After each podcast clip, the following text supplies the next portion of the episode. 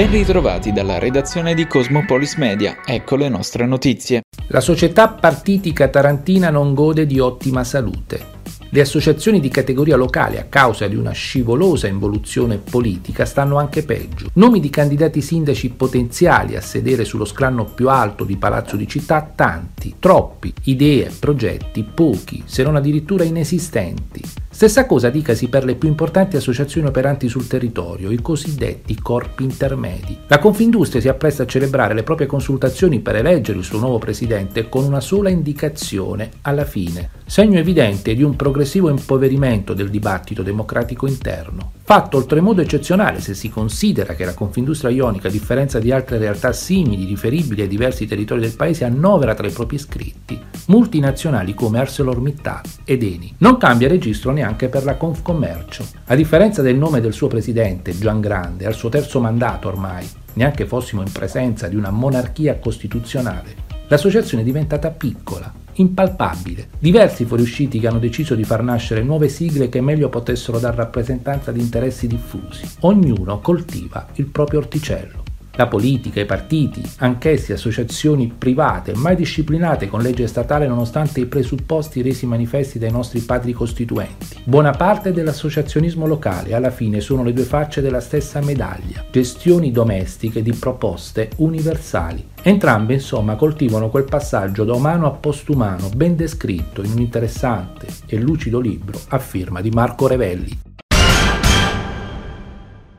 Approvato all'unanimità dal Consiglio dei Ministri il decreto con le misure per raffreddare la curva dei contagi e arginare la variante Omicron, evitando lockdown, didattica a distanza e peggioramento della pressione ospedaliera. Obbligo vaccinale esteso alla fascia over 50 dal 15 febbraio tutti i dipendenti pubblici e privati con più di 50 anni dovranno esibire il Green Pass sul posto di lavoro pena la sospensione. Niente super Green Pass per i servizi alla persona come parrucchieri ed estetisti, le attività economiche come banche e centri commerciali commerciali e i servizi pubblici. Per accedere a questi servizi resta comunque necessario il Green Pass semplice. Per quanto riguarda la scuola, nell'infanzia la sospensione delle attività per una durata di 10 giorni si attiva con un solo caso positivo in classe. Alle elementari la classe va in didattica a distanza per 10 giorni con due positivi, con un solo positivo si resta in presenza dietro tampone. Medie superiori vanno in DAD al terzo caso positivo della classe, con due casi vanno in didattica digitale integrata coloro che hanno concluso il ciclo vaccinale primario da più di 120 giorni, chi è guarito da più di 120 giorni e chi non ha avuto il booster, mentre il resto degli alunni resta in presenza con autosorveglianza e l'uso obbligatorio della FFP2. Con un solo caso invece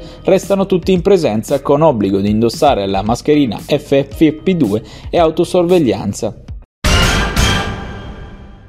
Coronavirus, in Italia sono 189.109 i nuovi casi di positività, 231 i decessi segnalati dall'ultimo bollettino nazionale. Processati nelle ultime 24 ore 1.094.255 test. Aumenta il tasso di positività rispetto al giorno precedente e si attesta sul 17,3%. Sul fronte della pressione ospedaliera si registra un aumento di 36 unità in terapia intensiva per un totale di 1.428 pazienti attualmente ricoverati in salita anche i ricoveri in area non critica, che aumentano di 452 unità, per un totale di 13.364 degenti.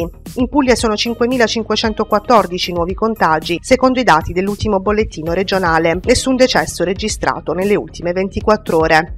Bari si conferma la provincia più colpita, con 1850 nuovi casi. Forte rialzo anche nel Tarantino, in cui sono attestate 949 positività. Complessivamente nella regione sono 41.162 le persone attualmente positive, di cui 364 ricoverate in area non critica e 38 in terapia intensiva. Aumentano i ricoveri dei bambini per Covid-19 in Puglia. In un mese sono saliti da 1 a 16 piccoli degenti dell'ospedale pediatrico Giovanni XXIII di Bari, la maggior parte a meno di un anno. Nessuno presenta difficoltà respiratorie gravi. Una crescita notevole, che però rappresenta una piccola percentuale rispetto alla platea complessiva. In Puglia negli ultimi sei mesi sono infatti 3.141 i bambini dai 5 agli 11 anni che hanno contratto l'infezione da Covid e sono guariti senza ricorrere ricovero ospedaliero. Continua nel frattempo la campagna vaccinale pugliese con risultati molto positivi. Il 43% della platea vaccinabile ha già ricevuto la dose booster, un dato al di sopra del 4,4% rispetto alla media nazionale. La Puglia resta inoltre la prima regione in Italia per copertura vaccinale della fascia 5-11 anni, con il 19,5% di somministrazioni su una media nazionale dell'11%. La crescita dei contagi tra i bambini interessa anche il resto del territorio nazionale. Gli ospedali Sentinella della Fiaso e altri ospedali pediatrici italiani, come il Meyer di Firenze, segnalano infatti un picco di ricoveri under 18 mai registrato dall'inizio dell'epidemia in Italia. I medici specificano che i ricoveri dei bambini per Covid-19, pur non riportando condizioni gravi, creano una pressione ospedaliera che alla lunga può sfinire il sistema sanitario. Intanto l'AIFA, sotto specifica richiesta del governo italiano, si è espressa favorevolmente sulla somministrazione della terza dose alla fascia 12-15 anni. Il siero utilizzato sarà il Pfizer, già adoperato per la dose booster della fascia 16-17 anni. L'onda d'urto pandemica restituita dalla variante Omicron sembra aver inciso anche sull'economia degli italiani, secondo quanto riporta un'indagine condotta da SWG per Confesercenti. La spesa media passa dai 58 euro dell'Epifania 2021 ai 45 del 2022, con un calo superiore al 22% sul budget dell'anno passato. Il report che ha coinvolto 1200 consumatori in occasione dell'Epifania 2022 riferisce riferisce anche di una contrazione nella quota di italiani che regalano una calza di dolci, un giocattolo o un altro tipo di dono, 54%, dato in calo rispetto al 60% dell'anno scorso. La tradizione generalmente più sentita al centro e al sud, dove a fare un regalo per l'Epifania è il 60% rispetto alle regioni del nord, dove la quota si ferma al 48%. La media di 45 euro di budget a persona è la più bassa degli ultimi anni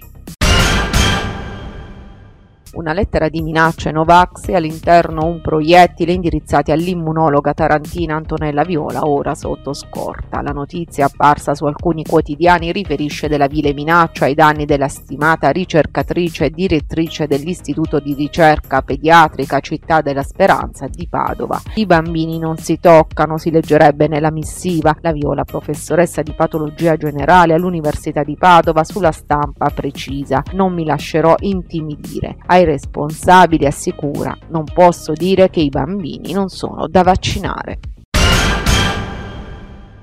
un regalo ai piccoli pazienti ricoverati al Santissima Annunziata di Taranto. In occasione dell'Epifania il soccorso alpino e speleologico pugliese ha messo le proprie competenze al servizio dei più piccoli per la speleo befana. In un momento particolarmente difficile a causa della pandemia il gruppo ha voluto regalare qualche minuto di spensieratezza ai bambini ricoverati nel reparto di oncoematologia pediatrica del nosocomio cittadino. D'intesa con la direzione della ASL e con la direzione sanitaria comunitaria del Santissima Annunziata. Il gruppo, addestrato a muoversi in ambienti difficili, ha aiutato la vecchia Befana a librarsi in volo come messaggio di speranza per il futuro di Taranto tra le ali del complesso ospedaliero. La Befana si è calata tramite corde sui balconi delle stanze poste sul retro dell'ospedale dove è entrata in contatto rimanendo all'esterno con i bambini e i rispettivi genitori a cui ha portato doni gentilmente offerti da 2S Distribuzioni SRL sorelle.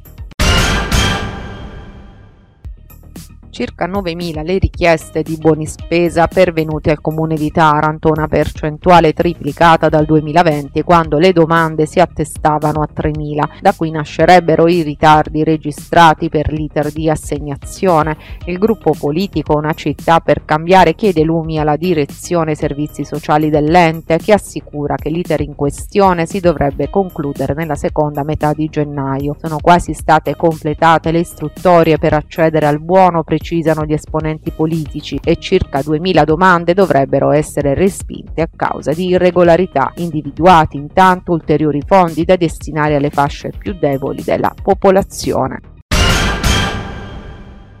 Non riesce l'impresa la gioiella Prisma Taranto, la squadra ionica dopo aver vinto il primo e il terzo set deve arrendersi al tie break alla corazzata Vero Volley Monza. Priva dell'opposto Groser, la compagine lombarda si impone al Palamazzola per 2 a 3 con i punteggi dei set 25-22, 23-25, 25-19, 18-25, 10-15. MVP dell'incontro lo schiacciatore Zavoronok, autore di ben 32 punti. Questa era l'ultima notizia. Dalla redazione di Cosmopolis Media è tutto. Al prossimo notiziario.